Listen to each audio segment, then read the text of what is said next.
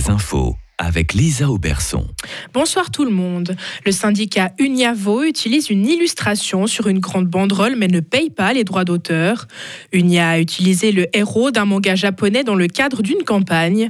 L'illustration est déployée depuis deux mois sous les fenêtres du siège régional à Lausanne. Le secrétaire Arnaud Bouvra invoque le droit de parodier une œuvre protégée dans le matin dimanche.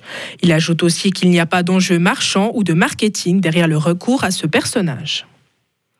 À Genève, un requérant d'asile a mis fin à ses jours mardi au centre d'hébergement collectif du Lannion.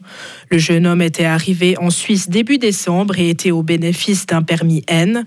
Son état désorienté et confus n'avait pas été jugé inquiétant.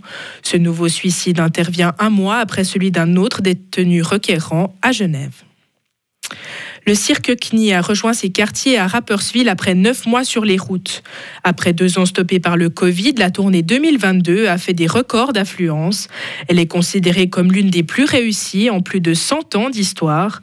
La plupart des représentations ont affiché complet et de nouvelles dates ont été nécessaires pour répondre à la demande.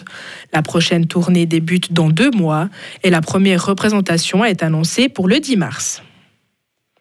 Les Ukrainiens ont fêté hier le Noël orthodoxe en pleine guerre. La trêve annoncée de 36 heures a pris fin sans que les tirs n'aient réellement cessé. Les deux parties se rejettent la faute. L'Ukraine accuse l'armée russe de ne pas avoir respecté le cessez-le-feu, tandis que les soldats russes accusent les Ukrainiens de les avoir forcés à riposter. Selon des journalistes présents sur place, les tirs étaient toutefois moins intenses que les journées précédentes.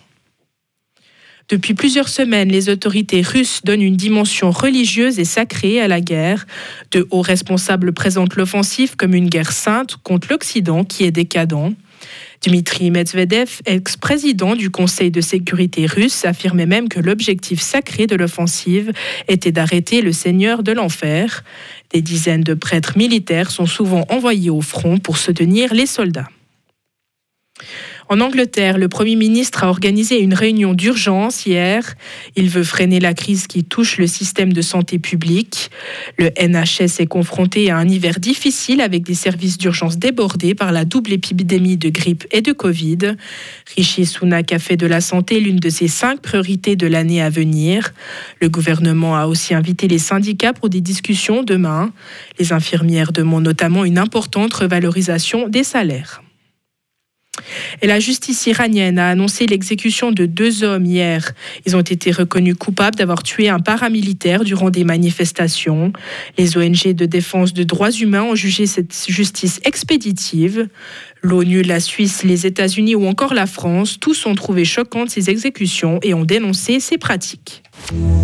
Retrouvez toute l'info sur frappe et frappe.ca.